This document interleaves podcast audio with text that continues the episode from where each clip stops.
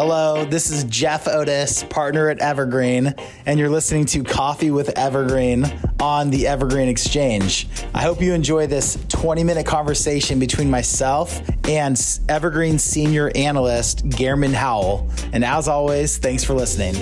Hey, listener, this episode requires an extra disclosure. Jeff Otis is an employee and partner of Evergreen Gavekal. All views and opinions expressed by Jeff and any guest of the podcast are solely the individual's views and do not necessarily reflect the views of Evergreen Gavekal. Evergreen Gavekal's clients may hold securities mentioned in this podcast at any given time.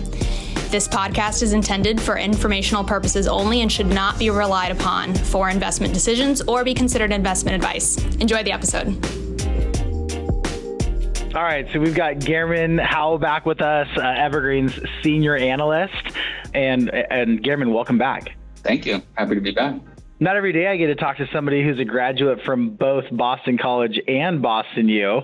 That's right. I had to see how the other half lived after seeing how one half lived. Big rivalry. Amazing. Well, glad. I'm glad. Uh, I'm glad you were there, and I'm glad you're here. So we're gonna get started on China. That's the big news of the day.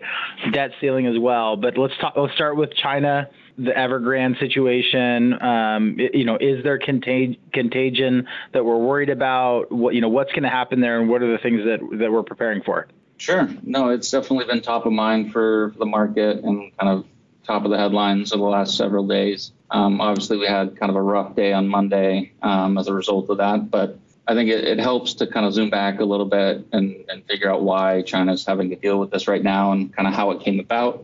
You know, really back through 2011, China's been taking on a lot of debt, um, investing in the development of its own country versus kind of lending it out to other countries for the development of, you know, say the US or Europe. So, you know, as a result, China's taken on quite a bit of debt um, over the last decade. Um, and I think we've all seen some of those headlines of China building out all these cities in, in anticipation of pretty rapid growth and kind of the, the middle class going into into cities versus being in the rural kind of areas of China, and as a result, buying you know apartments and all that stuff. Unfortunately, we've seen headlines throughout that decade of kind of ghost towns, you know, as a result of being kind of on the anticipatory uh, build out versus kind of as a, re- a, reaction, which is, I think, kind of more typical kind of in developed worlds. So, you know, what you've seen over the last decade is a massive, massive development of cities. And as the middle class has grown with China, the middle class has invested that um, largely into real estate. Um, unfortunately, uh, that's as a result of having not a ton of investment alternatives. So you let it led to several, you know, families having several apartments versus just one that they live in um, as their primary residence. And so we've seen a fairly large amount of vacant kind of apartments in these developed cities uh, in China now. So it's made housing pretty unaffordable, um, but it's also caused kind of the inability of developers like Evergrande to continue to develop these apartment buildings, condo complexes, uh, stuff like that, because you can't really invest continually in real estate if you know apartments are getting more and more expensive with just vacant um, homes being on the market, or not on the market, sorry, just being vacant uh, as investments.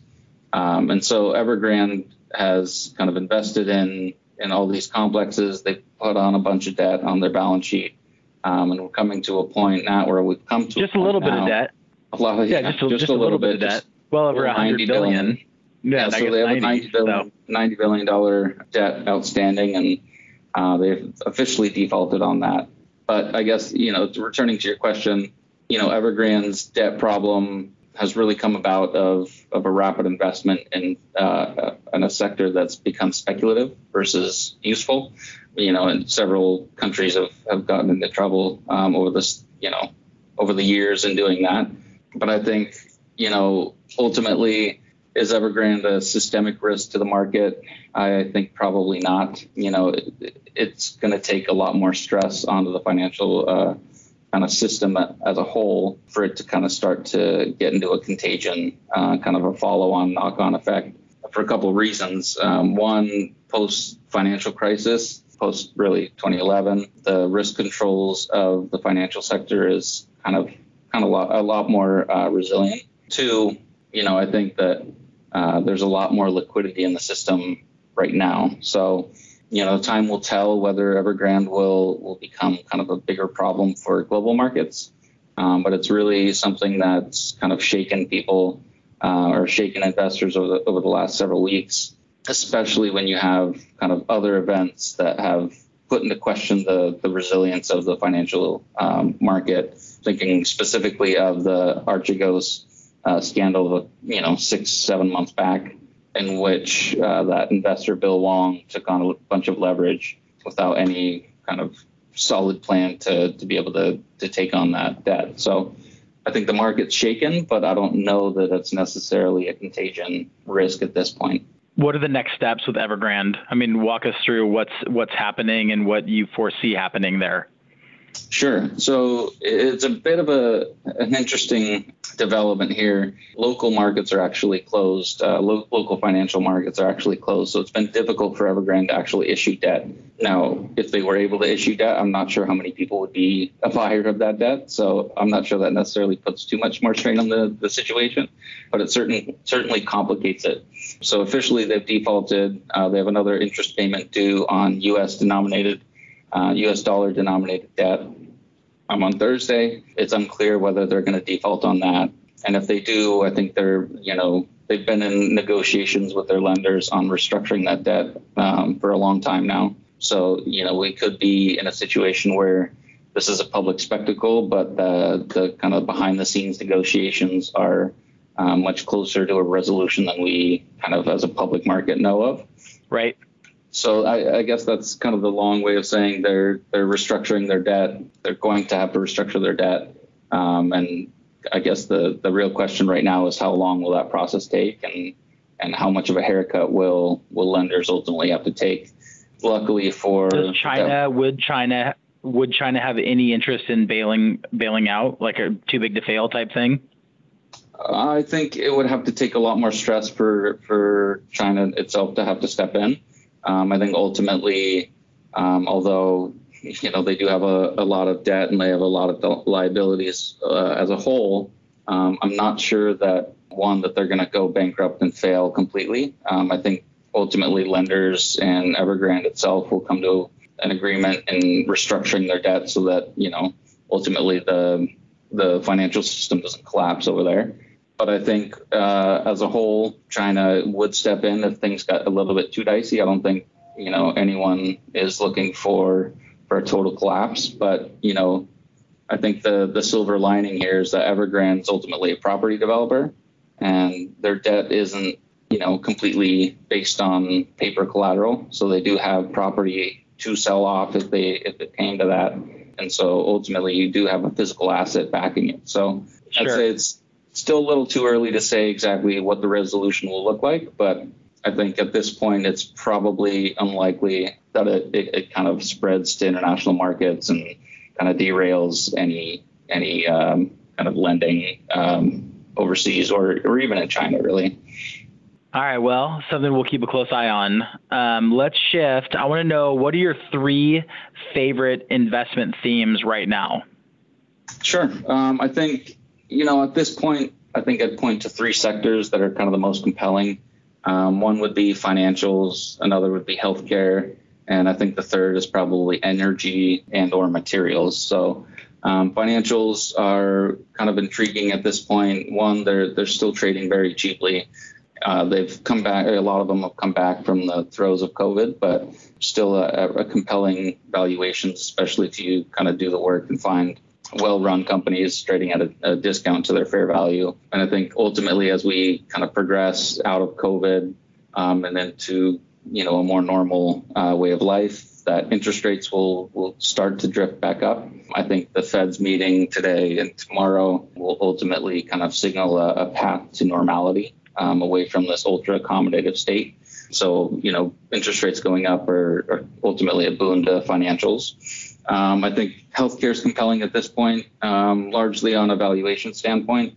Uh, many healthcare companies are trading at deep discounts to the market overall. And I think, you know, ultimately when you can find a, a drug manufacturer or healthcare provider in general that, you know, does a good job in running their business and they're trading at a discount that, you know, that's kind of a, a, value investor's dream there, uh, discount and a well-run business. And, and the third uh, theme I would say is materials and energy. Um, energy is trading at very discounted prices. Same with materials. Energy across the board um, has gotten hit pretty hard after COVID, but management teams so far showing resilience and, and kind of were able to adapt well. Um, and they're not too eager to oversupply the market and ultimately kind of return back into their troubled state. Um, and so they're they're being a little bit more restrained, a little bit more prudent into how they use their money, their capital. And I think materials are are intriguing at this point, especially if you look at materials that are used in actual kind of functions in society. So, you know, thinking of metals that go into batteries or semiconductors, cars, and all that uh, stuff that is actually produced versus kind of more of a store of value. Um, I think those have some pretty big demand tailwinds coming out of COVID, you know, going into 2022. So those, you know, have pulled back a significant amount, and I think at this point offer a pretty good value with kind of their their demand drivers uh, underlying them.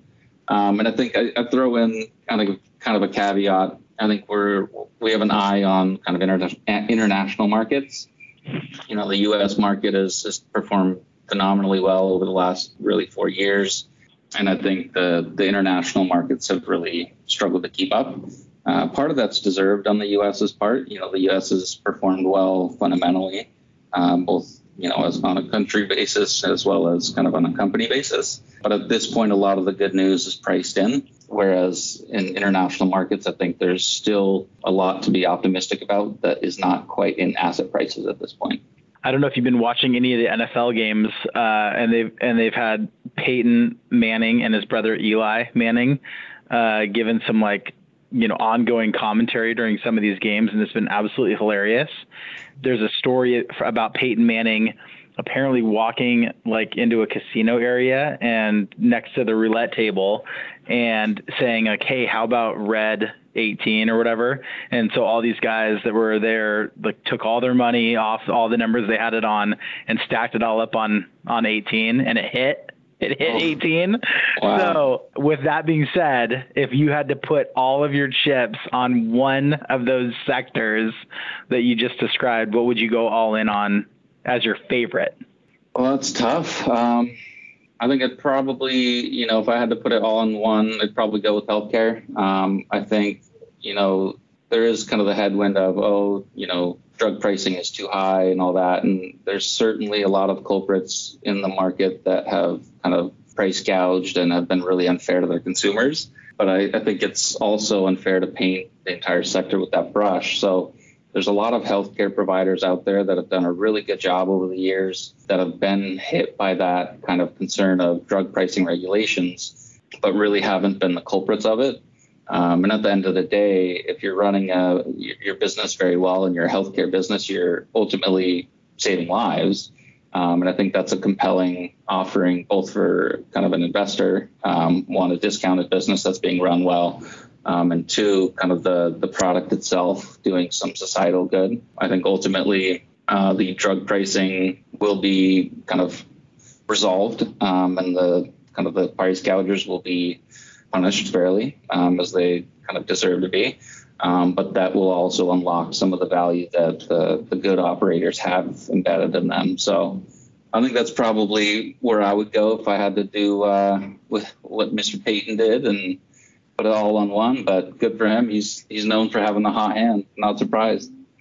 It's an amazing story. Uh, I think it was uh, well. Anyways, I, I, I, and I should add, obviously, with what we do, we, we don't go all in on any one area, right? I mean, but it's just I was framing the question to try to get you to commit to one thing that you liked more than the other. So, um, last question, we'll wrap this up. You've talked a bit uh, even during that about valuations. So what I hear a lot from clients is, Jesus, market's expensive, or Jesus, you know, the, the evaluations are so stretched. You know, you hear this theme over and over and over again, and yet we are fairly regularly making new investments in new companies that we think are reasonably priced, even in this market. So I think it would be really good to know from your perspective, like how do you find reasonably pli- reasonably priced securities in, you know, potentially in an uh, overvalued market? Yeah, absolutely. It's a good question, and that's one that I think is is kind of tough to, to wrap your head around until you do kind of a lot of digging. You know, I'm not going to try to avoid the fact the market's expensive as a whole. You know, overall valuations in the S&P are a little bit stretched versus where they are historically. But if you dig down a little bit deeper and look at the constituent level, so on a company by company basis, um, there's a lot of sectors that are actually quite cheap um, relative to both their history and the overall market. You know, some of the, the themes we talked about, financials, healthcare, materials, energy, all those are trading very, very cheaply, even though the S&P overall is relatively expensive.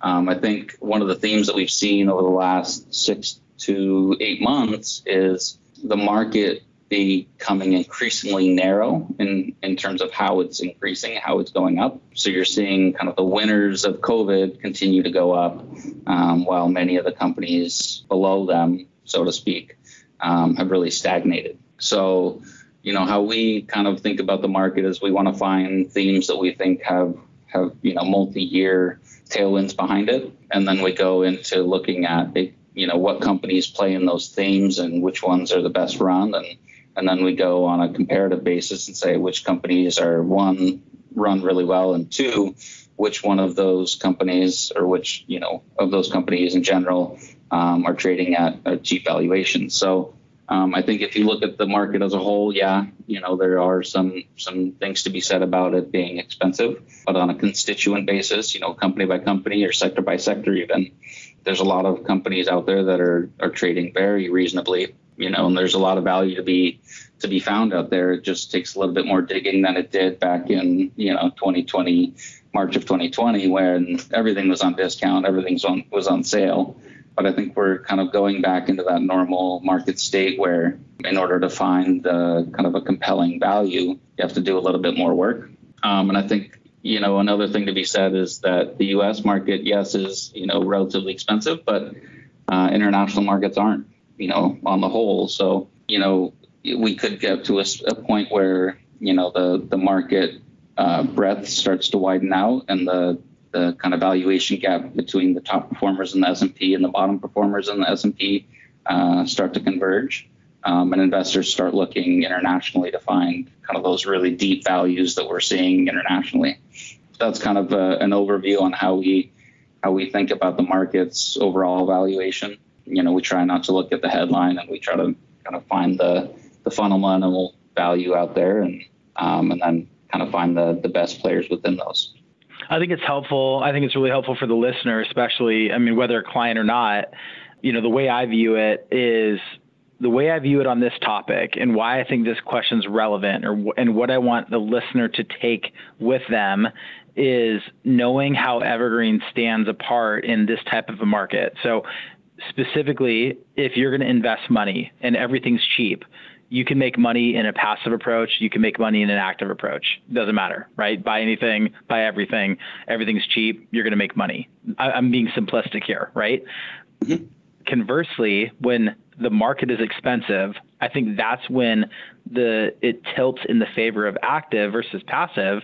Because if you're going to buy the entire market and valuations are really stretched, you're buying into an expensive market overall. Well, then you got like you talked about earlier, digging into actually uncovering pockets of value. I think that's when active managers end up having a really good advantage to really uh, you know piece out what is attractive and what's not attractive, you know, in that market. So if you're going to work with Evergreen I guess I would just highlight, you know, because of our active way of managing funds, because we have an internal investment team that's digging through individual positions, individual stocks and bonds backed by individual companies, we are able to, I think, uncover value in any market, up or down, right? And so I think that's like a real key thing that I don't think is, I think it's missed too often when I talk to people because they're like, oh yeah, well, markets up, of course you're making money. But like moving forward, I think you got to be really selective with the areas that you're betting on. And even in themes that, you know, even in, in sectors that maybe are stretched, there's still individual companies in stretched sectors that can look better than their peers, you know, tech, for example, or whatever, right? So I just think this is like such a key uh, point to to, uh, to highlight. So I think we could do a follow up on that even down the road. But I'm going to get you out of here with the bonus question. I really appreciate your time today. We we talked about you uh, spending some time out in Boston and enjoying uh, your time there. If what would be like the what would be like the one site that you think everybody that goes to Boston for the first time should should go check out? You're like, oh, that is that's actually pretty sweet. You should go check out, and then fill in the blank.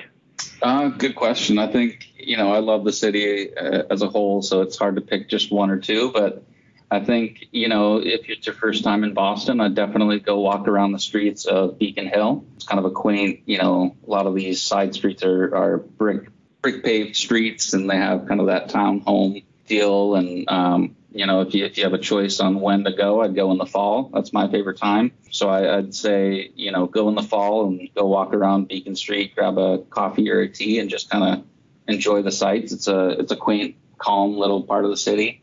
Um, and then afterwards, I'd walk over to the north end, which is kind of the Italian district, and grab a couple cannolis. It's it's hard to beat those. They're freshly made. Um, bring cash though. A lot of places don't take any credit. So um, I guess if you know if you had to only pick two, uh, those are those are the ones that I would choose. Well, there you go. I, uh, embarrassingly enough, have never been to Boston, but my family's from that area.